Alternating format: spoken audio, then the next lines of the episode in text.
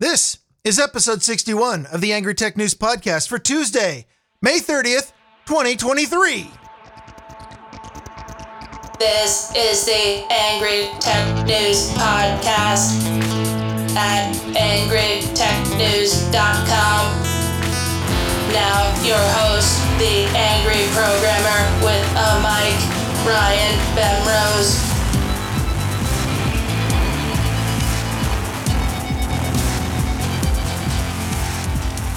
Now, some people might feel the urge to complain that the live recording of Angry Tech News is a half hour later than usual. I could offer you any number of explanations. I could tell you that there's just so much news I couldn't choose only four stories. I could tell you that my cat stole all of my crypto keys. I could tell you that I got really drunk last night and didn't appreciate being woken up at 6:15 a.m. by a goddamn woodpecker trying to pound holes in the roof of my house. I could offer you those explanations, but I won't. You're just going to have to wonder why I chose to record a half hour late. To be honest, you're lucky you're getting a live show at all. The real product is the pre recorded show. What are you people even asking for? Don't you have anything better to do at midday on a Tuesday anyway? Anyway, as you will see, I continue my pledge to bring you only the best of AI news on Angry Tech News. To that end, there isn't any AI news today. You're welcome.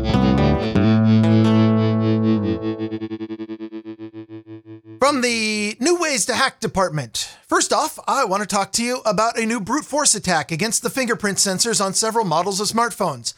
It's my show, so I get to decide what I want what to talk about, and therefore that's what I'm going to talk about. The attack here is called BrutePrint. It's developed by researchers at Tencent and uh, I'm going to mess this up. Zhejiang University in Hangzhou, Hangzhou, China. I'm I'm not Chinese. Would apologize, but no.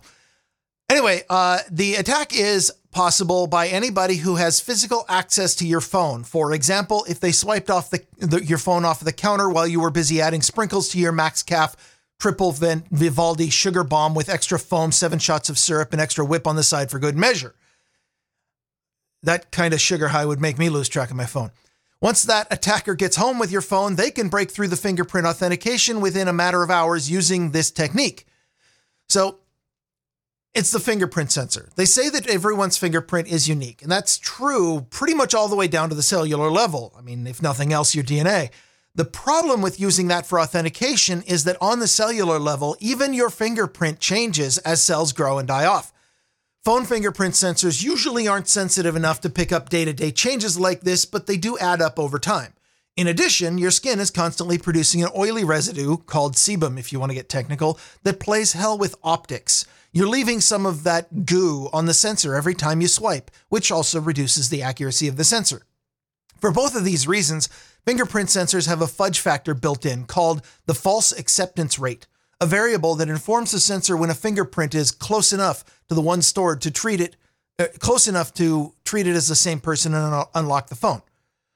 The false acceptance rate, or FAR, is adaptive. If the reader detects that several attempts that are really close but not quite the right fingerprint, then it assumes there's probably a smudge on the sensor and lets you in anyway. And that is where this new attack comes into play. The BrutePrint attack involves prying your phone open and connecting an extra circuit board to the fingerprint sensor. The chip to do this can be had for about $15 and some soldering skill if you know where to get it and allows the attacker to send digitized fingerprint data from a computer directly into the fingerprint reader. Using a carefully crafted database of around 10,000 fingerprints, the brute force attack slowly widens the false acceptance rate until one of these fingerprints unlocks the phone. Of course, the phones also have, other defenses against brute force attacks, such as rate limiting and auto lockout. Those are the main ones. The custom chip gets around the rate limiter by submitting guesses directly to the hardware rather than going through the phone UI where the delay is added. Researchers got around the auto lockout on every Android phone that they tested by manipulating the data using a couple of known vulnerabilities in the third party fingerprint firmware found in basically every smartphone on the market, allowing them to unlock the phone, in most cases, in only a couple of hours. They weren't able to get around the auto lockout on the iPhones that they tested because Apple encrypts the data channel. But even with the lockout working, they were able to manipulate the reader enough to get in about 15% of the time before the lockout happened. The phones tested for this paper were all kind of older phones. The newest one was released in 2021 and had Android 11. Uh, the phones were the Xiaomi Mi 11 Ultra, Vivo X60 Pro, OnePlus 7 Pro, Oppo Reno Ace, Samsung Galaxy S10 Plus, OnePlus 5T, iPhone SE, and iPhone 7. However, while the OS has taken many updates since then, the researchers warn that the vulnerable fingerprint controller is still used even in the newest phones in the market. These controllers generally are not updatable via the vendor auto updates, which means if your phone is vulnerable, the only patch is to throw your phone away and buy a new one that isn't, if you can even find one. Although, I guess now that this vulnerability is out, that they might actually start trying to patch that. Does the average person have to worry about this attack? Maybe not. Not unless you're living in a spy novel. It seems like a lot of effort for a few password stored credit cards and a stash of porn selfies, but it's not nearly as much effort as you might think. If you're worried about your phone's fingerprint scanner being brute forced, the simple workaround is to stop using the fingerprint sensor for authentication.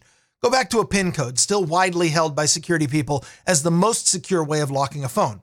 Or, alternatively, you could use the method that I use. It's hard to steal my phone off a table when it's at home in a drawer. To each their own, I guess.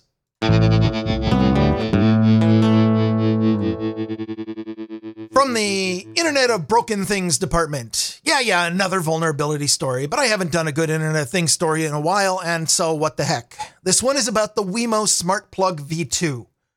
It's a little device that plugs into a wall outlet on the back and has another outlet on the front that lets you use your IoT network, a, aka a smartphone app, to control anything you plug in by turning on and off the power. I guess you'd use this for lights because I sure wouldn't plug my computer or alarm clock into it, but a lot of people are into that sort of thing.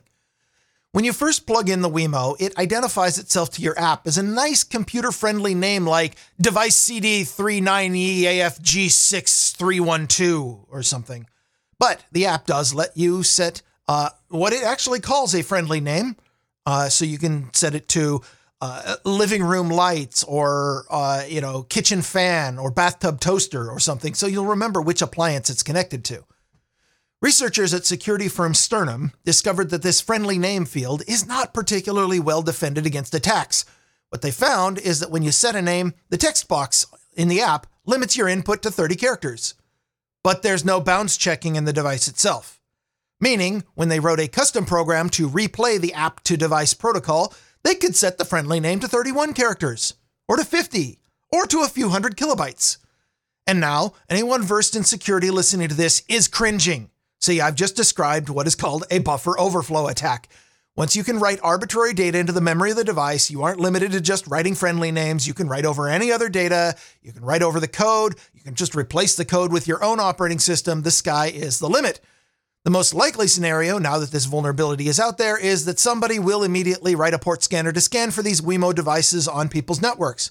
Okay, correction, that's not the most likely. The most likely scenario is that somebody has already done this. Once you find a device connected to the internet, once the hacker does, it'll be easy enough to own the device, patching the vulnerability, of course, because you don't want someone else taking what you rightfully stole, and then add the device to your huge botnet of compromised Internet of Things devices ready to mete out a DDoS on an unsuspecting target as needed by someone on the dark web with plenty of cash and low morality. After reaching out to Belkin, who makes the Wemo devices, the company informed Sturman, Sternum that the device is at end of life and will not be patched. So I guess if you've got a Wemo Smart Plug V2 in your home, then enjoy your botnet, because I know the hackers will.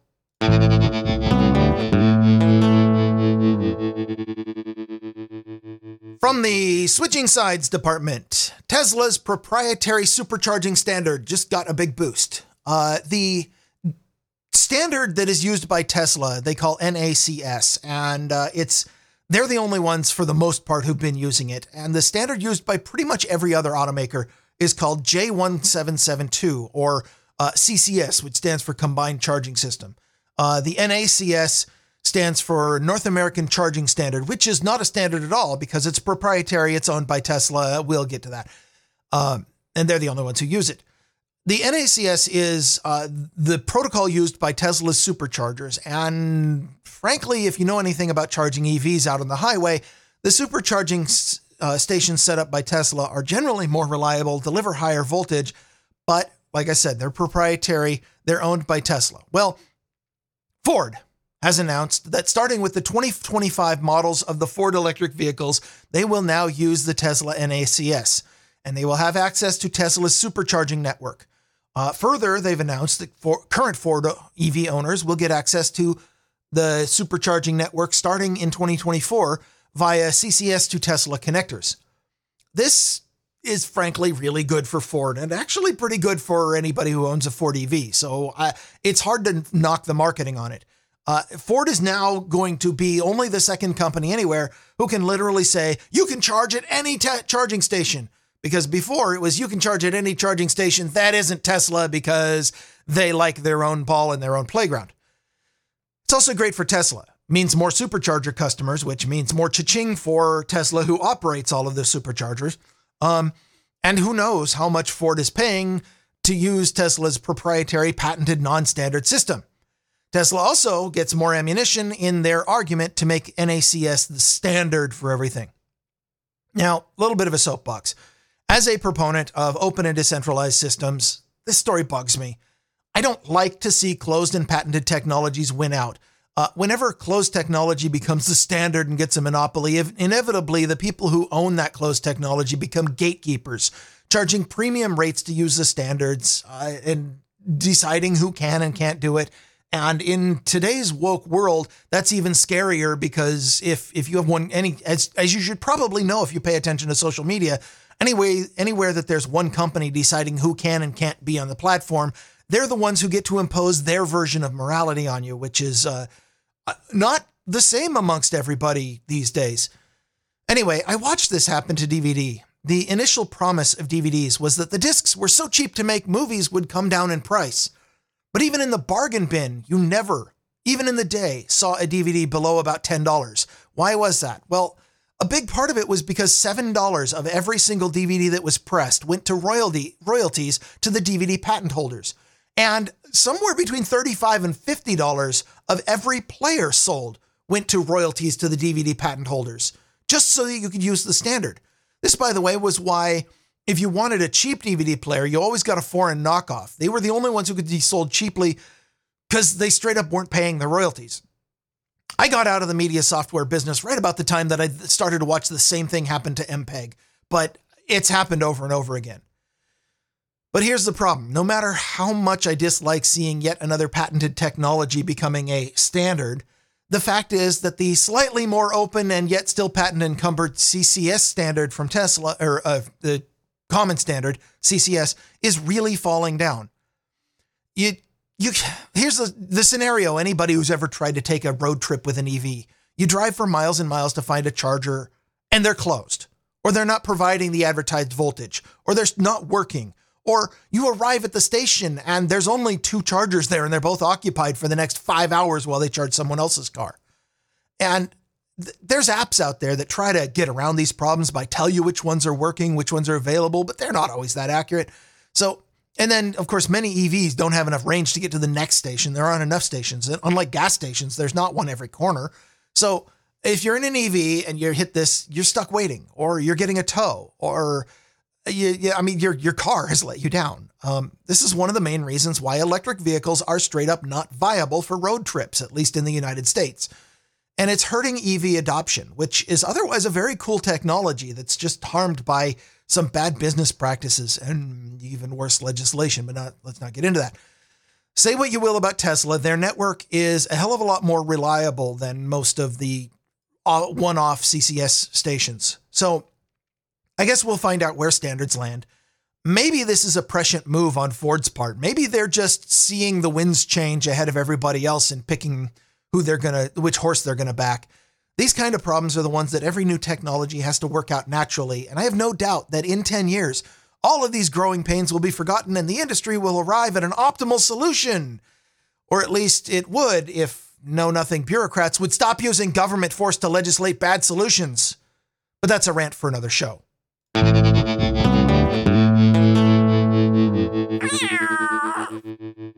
From the Why Companies Should Test Updates department, let's finish up with a brief murder mystery.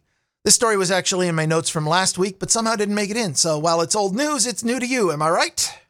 On Wednesday, the 17th of May, the internet went down. Or at least it did for the owners of several models of Asus routers. The devices suddenly, quote, froze up for no reason. And uh, for two days, chat room rumors flew, forum posters posted, but there was nothing but silence from Asus. What the heck happened? For two days. Till finally, on the 19th, the post- company posted a terse notice to their website saying that the issue had been investigated and resolved, and if users could just reboot their routers one more time, everything should be fixed. The announcement blamed only, quote, an error in the configuration of our server settings file, standard operating procedure for a company that screwed up and doesn't want to admit fault. Fortunately, the internet being what it is, we have plenty of sleuths who don't work for ASUS willing to dig in and explain. One explanation I liked came from a uh, self described Apple slash Linux slash Windows geek named Doug Brown, who blogged about trying to get their, his system back up. After he talked about a few failed connection attempts and many, many reboots trying to get his internet working, and found, uh, quote, I was able to successfully SSH into the router at this time, and I did a few quick diagnostics. I used Top to show me what was going on. I noticed that a process called ASD was taking up 50% of my CPU. The CPU is dual core according to proc CPU info, so 50% likely means one core was fully pegged. My first instinct was to search for ASD, which was difficult with a non working internet connection, but I found that it's an ASUS security daemon. This made me feel a little bit better, but I still felt like it had to be involved in the problem. So, anyway, I did some checking on my own. ASUS Security Daemon is a value add product, kind of like a, an auto installed antivirus sort of thing that is designed to try to protect your ASUS router from threats on the internet. Uh, it uh, it tries to prevent things like SYN floods. It tries to be, you know, it, it probably actually benefits, and it's certainly, uh, you know, a selling point that the company will push. Uh, one of the things that it does is it downloads a configuration file from ASUS, from an ASUS website or internet site, FTP site or something. Um, the problem is that this download of the configuration file ignores the router configuration. In the router configuration, you have the ability to set it and say, I want automatic firmware updates on my router from ASUS. But even if you shut that off, your ASD is still downloading this config file. Uh, ASUS support, according to a Reddit user whose name I didn't write down, uh, ASUS support came back saying, well, this isn't an update, it's a configuration file, just like your virus definition files for your antivirus. Even if you don't take updates, you want your antivirus to be up to date, don't you? Well, I guess not always, because the config file that people downloaded on Wednesday morning was corrupted, or rather, the router is downloaded, causing the ASD to peg the CPU and completely fill up all RAM and storage with garbage data. Rebooting the router would clear that garbage data, but on boot, ASD would immediately go and fetch the corrupted file from ASUS again. So it only took a few minutes for it to fill up the storage and crash again. That few minutes is all the internet that you got in between reboots. Ultimately, the problem was only fixed when the company removed the bad configuration from their site. I'll spare you the rant for this time about how automatic updates are dangerous and you really should be. Okay, whatever. While researching this story, I did come across a marvelous open source project called ASUS WRT Merlin, which uh, I hadn't heard of because I don't have an ASUS router.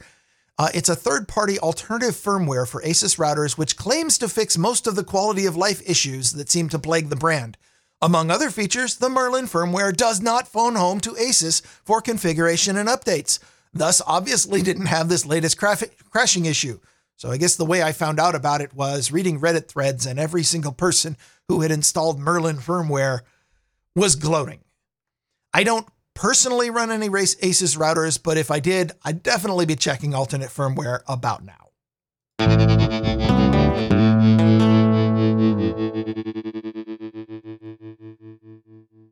So anyway, angry thanks go out to Brian Janak, Robert Mueller, Sir Sean of the Allegheny Valley, the Reverend Cybertrucker, Rachel Zimmerman, and Christopher Reamer for their fiat support of Angry Tech News, uh, as well as uh, Baron Spud the Mighty and Progo, whose names I always forget because they come in via a different channel. Um, yes, that it did have anyway. Uh, and thanks, angry thanks to uh, people who sent in streaming Satoshi boosts for uh, via a new podcast app at podcastapps.com. Booper of Noses sent 6,000 sats. Uh, NetNed sent 5,000 sats and said MR- mRNA ads. Uh, Darren O sent 10,101 sats saying, fuck the Darren O'Neill in Dublin. If you want to know what the hell that's about, go listen to last show. It it was it was uh, it was a show. Yeah. Anyway, uh, Murray N sent 20,000 sats saying, let's try this again. And Murray, I can confirm that your 20K actually went through. So uh, apparently, at least one of my myriad of channel issues has been solved. I'm pleased at that. Alex Gates sent a thousand sats with a fairly long note about one of the other routing issues to the nodes. Uh, liquidity is definitely available. No idea what to do about it except bug Adam or add other channels. Well, bug Adam is in fact what happened. We had a nice long thread that I hope ends up resolving yet another issue. And Null Pointer sent in 3333 saying Null Pointer tries to boost again. Thank you, everybody. Uh, this st- streaming Satoshi thing is starting to look like a real thing. It's starting to actually look like real money, and maybe that's because my my view is being thrown off by the fact that the U.S. dollar is starting to look less and less like money. When you go and I, I go and I'm like, I just need of some barley refreshment. Thirty-five dollars for a twenty-four pack. What in the holy crap? At least it's not Bud Light. Anyway, Angry Tech News is produced on the value for value model. We don't take sponsors, we don't play ads, and we do not charge you to listen, but we are funded by your donations. If you received some value from listening to this show, please send some value back. Go to angrytechnews.com and click the donate button. Send what this episode was worth to you, whether it's in dollars or in Satoshis. That's it for now. I'm Ryan Bemrose, the angry programmer with a mic. I'll be back next week with more Angry Tech News. This has been Angry Tech News with the angry programmer Ryan Bemrose at angrytechnews.com. Stay angry. Stay angry. Stay angry.